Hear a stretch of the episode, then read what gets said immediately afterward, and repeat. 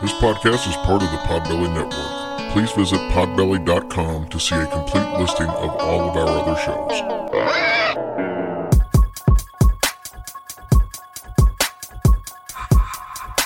It's about to be a fun ride. Follow along, watch as we slide. Paranormal just hit the lights.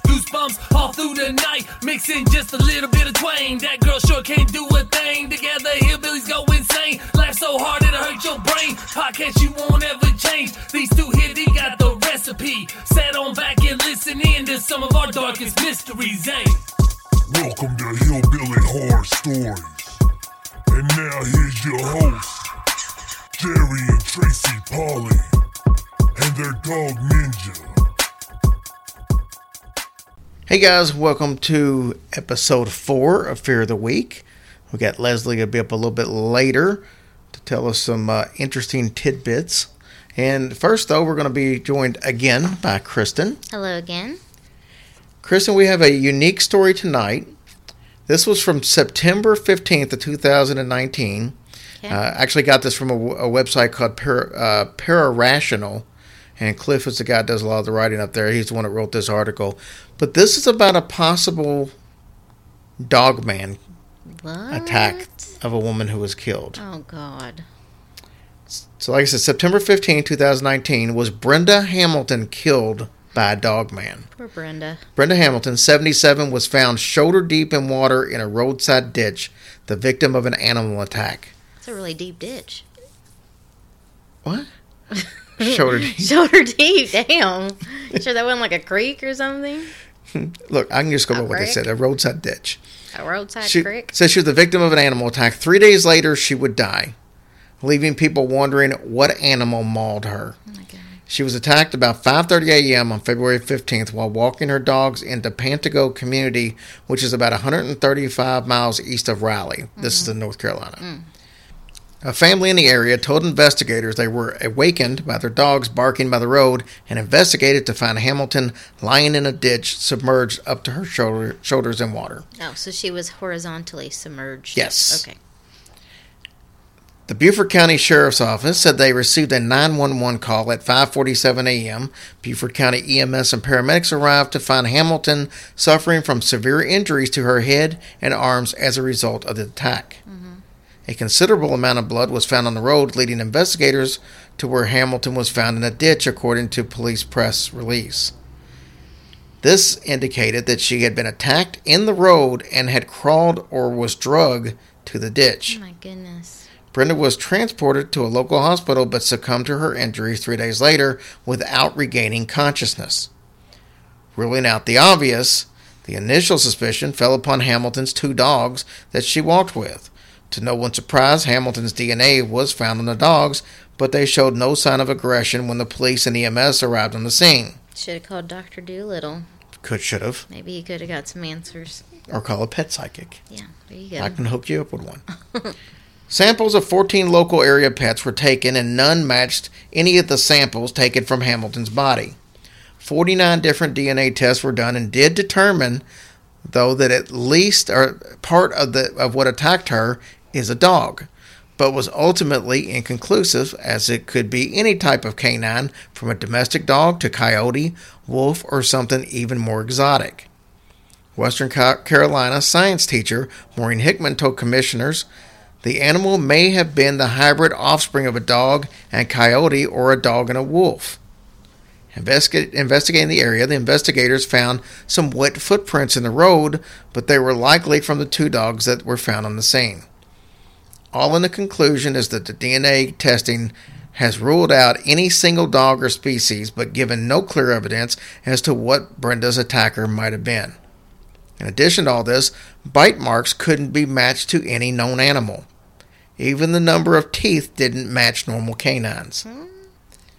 Was it a black panther?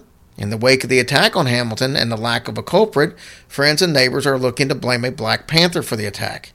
Hamilton's cousin says that she believes the animal responsible is a cougar because she saw one outside her home just a few weeks before the attack. I was just in awe, and it just never looked at me. Just a gaze, jet black with the longest tail you could ever imagine. Unimaginable, said Hamilton's cousin, Ollie Allen. Officials keep insisting that there are no cougars or black panthers in North North Carolina. Despite that, people keep seeing them. Mm-hmm. This video is from the Eagles Nest Road in Grimesland, North Carolina. Obviously, I don't have a video to show you, Yeah. so you can just imagine there's a panther or something in the Well, video. I think, Mom, you didn't they see um, talk of like some kind of panther or something on the farm by Dad's? Yeah, that's. I, I'm telling you, they exist. Well- this was out in here in Kentucky. Yeah, but I think there are there's bobcats and everything else out, This was a black. and they have mountain lions in. Kentucky. It was black. Yeah, all black panther. It was My probably aunt saw a it, demon. and oh my god, There's a lot of there. There really is a lot of talk of, of Black Panthers in this book right here. This book called Unexplained. There's actually a section on Black Panthers oh that people see. That was one of the animals that they saw at the Bell's Witch. They would see like the Black Panther and stuff down there. that's creepy. Even some investigators have said that some of the claw marks appear to be from a cat. The problem is that no DNA or physical evidence links this a cat, uh, this attack to a panther. In addition to this, panthers rarely attack people. In my experience, a cougar or panther would be far more likely to have attacked the dogs that were with her. Yeah. So, with no suspects, it's worth considering that Brenda Hamilton was killed by a dog man. This seems far fetched or even ridiculous, but let's consider the facts. None of the reports mention that there were any signs of any animal feeding on her. I would expect if something attacked her because it was hungry, there would have been some type of signs of predation.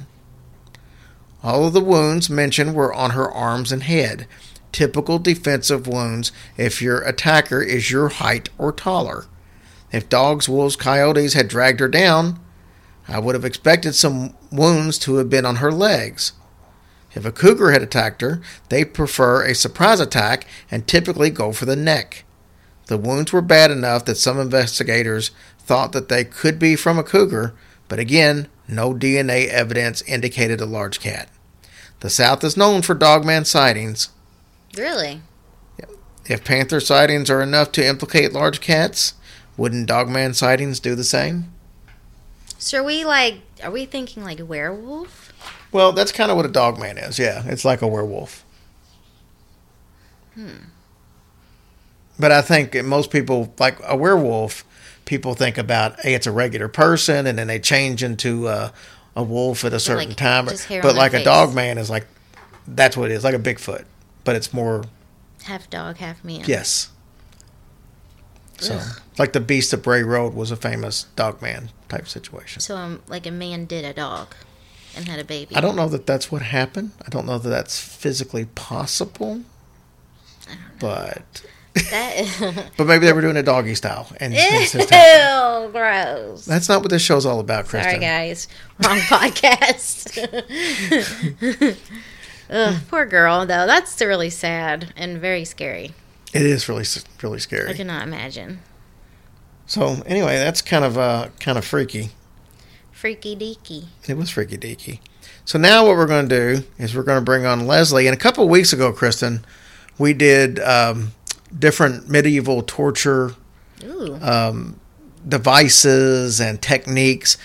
And we had a listener write in and say, "Hey, di- are you aware of some of the Native American torture techniques?" Oh. And that's what this episode is all about. That's going to be interesting. yeah. So let's take a listen to Leslie. All right.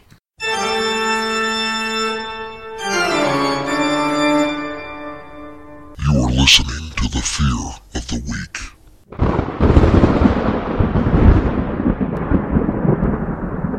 With author Leslie Fear.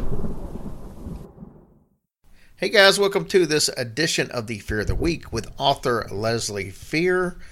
Pick up her books on Amazon. She's got six of them you can choose from, and all of them apparently are awesome because that's what she told me. And it must be true. It, of course, it's true. You know it's true. So Leslie, we did a segment uh, three, four, five weeks ago, and it was on torture and different types of, um, I guess, medieval torture devices.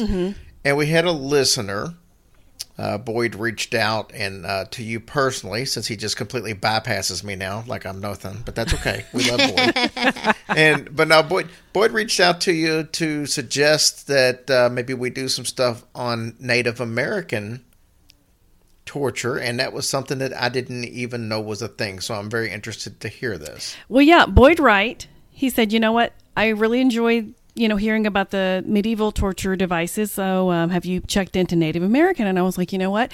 I mean, we all know about scalping and all that, but I didn't know any more than that. So I was like, you know what? I'm gonna, I'm gonna take you up, Boyd. So this is for you. So everybody, buckle up. All right. So I'm just going to pretty much um, focus on men who were tortured, um, just because I didn't get into the women and children. I just I didn't have it in me for this one. So uh, we're just going to do the men because you know they're scoundrels and all those things. so basically, when when you were captured by any Native American, uh, wh- whichever tribe, um, whether you were a scout, like a trapper, or someone who was getting the lay of the land for someone who was traveling, they would they would hire these men to find a, a safe place to travel and to, to find sustenance and to stay away from areas Native Americans would be. Anyway, so but first let me let me say something. In this area where i was researching the iroquois tribe and they were especially interesting to me because they were really really brutal to, to their victims. And what was also interesting to me was they were a very matriarchal led tribe so the women would decide the fate of their prisoners interesting huh I know. First. I know. So if you weren't good looking, I'm not even kidding. If you weren't good looking, if you were older or you were weak, you were kind of just not kept very long. And we'll, I'll get there. So let's say a neighboring Native American uh, tribe member killed one of their members and or just a white man who was, you know, trapping animals or trying to lead the way for people trying to get down a path, you know, some, whatever. They were captured. It depended on what happened. Like if you had happened to kill one of their people, whether they were important or not, they would take vengeance on you. And they would actually use you to replace that person that that you killed. Usually it was another Native American tribe member of another tribe that they would adopt into. And unless you were really strong or somebody that, you know, showed a lot of whatever. So what they would do they would they would want you they would torture and beat you and, and I'll get to the torture part, but they would do that and see if you would submit. And that was the that was one of the tests they would do. And then um like I said, if you were old, whatever, they wouldn't probably keep you around very long. It's funny how the women have some part in that. That's kind of neat. No, he's not cute enough. Let's like let's get rid of him.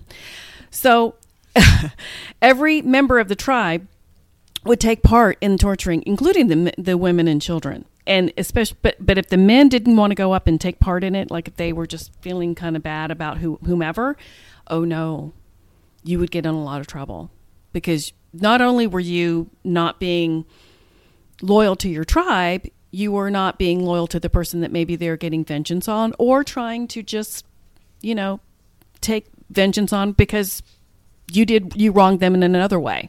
So that was that was pretty sick. That was pretty pretty bad. And what they would do is they would tie someone to um, like a pole or a, like a, a stake, and uh, they bind them. They would throw, you know, the kids would poke with their feet with knives. The women would like throw stones at them. Those kinds of things. Also, their fingers would be cut off. Not all of them, but but some of the fingers, so that they couldn't hold on to weapons if they ever did escape and or they let them go. So that was kind of yikes. And also, if they showed weakness or pain, even if they were somewhat attractive, they'd kill them because you can't show weakness or pain. You can't. And oh, the Iroquois, they were cannibals. They would eat their victims as well. Nice, huh? What is up with people eating people? I don't know. I I well, and they There's a lot of food on the land. I I know. I, Eat a you know- berry, damn it. And I, you know, I could have probably gone deeper in that to find out. I think there was a reason for some of that because they thought mm-hmm. that some of them possessed whatever. Hey, I get the strength from this person, or I get this from the other person, you know, that kind of thing. It was an essence kind of thing. Um, I don't, I didn't get into it too much, but I think that's kind of where they were going with it. But let me tell you, there was an interesting story about this guy named Robert Pilson, and he was a scout for the U.S. government. And, he, and from, I think he was like born in, in 1840 in England, but he came here to the U.S. at age four. And he eventually settled in Wyoming, and he was like huge. He was a giant man. He was really strong, huge. I think he weighed over like 200 pounds.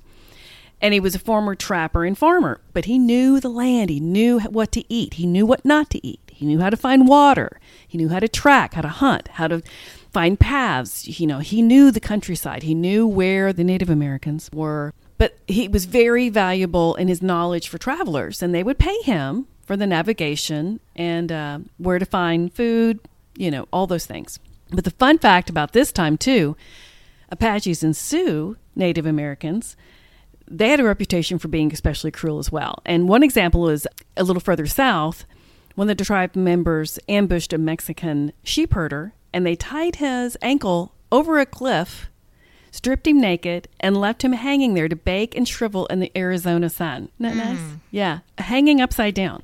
Oh Yikes! gosh. That that's that's not a good way because you could live like that for probably days and just. I just can't even imagine, and that's just yikes. No, that is messed up. yeah, that's Maybe he was just up. a big jerky. Yeah. well, and the and they say that sometimes you know the sh- all the trappers, sheep herders, all this they were they were not nice to the Native Americans, and I'm not saying you have to be nice to get out of things, but also just being really not nice to and just being a jerk doesn't help you.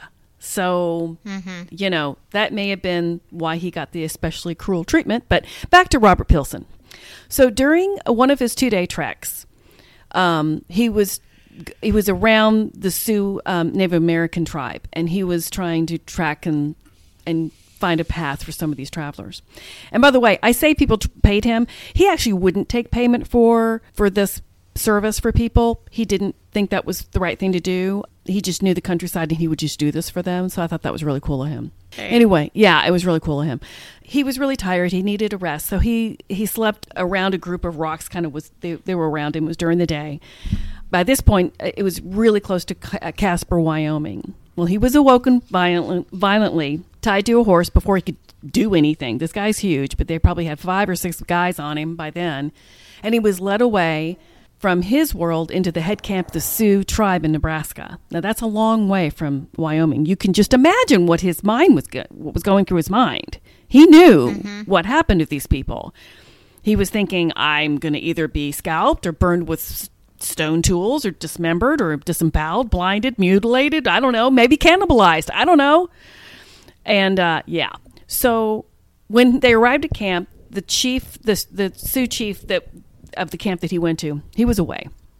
So because he was gone, the Sioux tribe, they tied Pilson to a stake and began a three day marathon of torture and pain. Tomahawks and knives were repeatedly thrown at his head and body. But Pilson, he just, he took it. He took that torture. He showed no signs of breaking down. He even smiled a couple times. He never uttered a word. And at the end of the three days, the Sioux, they became frightened of him. So much that they called Wow. the, yeah, so much that they called the medicine man. Uh, because the, the chief, I guess he's the one in charge when the chief isn't there. And they call the medicine man and they're like, okay, uh, we need to have a council here because something's going on. This guy's like not breaking down. We don't, we've never had this, you know. And the medicine man said, he's an evil spirit and uh, he'll destroy you if you continue to do this. So quit slowly execute, you know, executing him. You know, don't do this. Well, this had a huge impact on the Native Americans because they were very superstitious as well. So Pilson was immediately untied. His wounds were dressed, and he was allowed to heal. So when the so when the chief finally arrived, they all told him what happened, and how Pilson responded. And of course, he was treated with the utmost respect from the chief as well, which is great. Nothing was too good for him. They treated him with fine furs and all the food he wanted. Dude, the dude could eat. Now, let me tell you, this guy, I said he was big. He, I'll tell you more about that in a minute. The dude was big. Um, and he probably, they probably offered him women as well. I mean, who knows? You know, I'm just saying back then, you were the king over there because they were afraid of you and they were superstitious. So he was very well respected. So much so that when they allowed him to leave, he said, I'll come back. I'll come back for a visit. I know you almost killed me, but I'll be back. And they were probably like, uh, okay, shoot. Oh, you go, okay, you know. But anyway, Yeah. Oh, so please don't. I know, don't, don't. But um, but no, they actually par- departed friends. And so anyway, so he and I, th- I think he did go back. I didn't go all into that because we only have so much time, and I gotta go soon. But he did get older, and he went back to farming. The dude died at age fifty six or fifty nine. Um, in in eighteen ninety nine, he weighed five hundred and twenty nine pounds. Whoa. I know the dude could eat. but he was very well respected, knew his stuff, and I'm telling you what, he he made it through stuff that I know I never could have made it through that. I don't know very many people that could have. So that is the story for Boyd of a very interesting character, Robert Pilson. And I want to thank Boyd for this uh, little suggestion because it was very interesting and I enjoyed it very much. It was a good yeah, ending. that was a good story. yeah, very good story. So there you go. Boyd, Boyd's a good guy. We had a chance to meet him uh, back in August. Oh, that's nice. Did he come to one of your shows? Uh-huh. Yeah, he actually lives not. He's like within forty minutes of us. Oh wow! You know when I when you guys do one of your shows, um, it doesn't even have to be this side of the Mason Dixon line.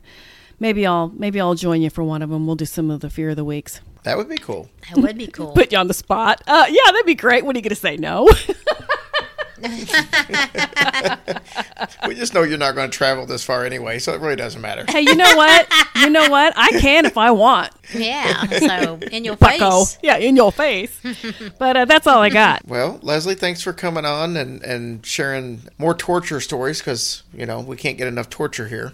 I'm just glad that guy stayed strong. I think that's amazing. Yeah, he Wow. he really no he that was that was really cool, and I wish I they really didn't have it, that much more information than I actually told you. They just don't have that much on his life, but what I mm-hmm. did find out, I thought was amazing, and I kudos to him and good for him. That was awesome. Yeah. Yeah, Les, thanks for coming on, babe. you're welcome, and I'll see myself out. Well, those were definitely not for the squeamish, were they? Ugh, cannot even imagine. I think my favorite. I keep saying favorite like these are good things. I know. like, I love that so much. I love that. but like when she was talking about they hit, they hung the one guy like off the cliff by his legs and just let him in the what was it the hot Arizona sun and just let him just stay there until he just eventually just Dried died. up like a prune. Yeah, that's Damn, they're straight savage. Literally. Savages. all right, guys. That puts the end on this uh, gruesome story. Everything from old women getting killed by dog men to gruesome Native American torture techniques. Good stories. Yep. So go get you something to eat. Yeah. Hope right. you're hungry now. We'll talk to you later. All right, bye.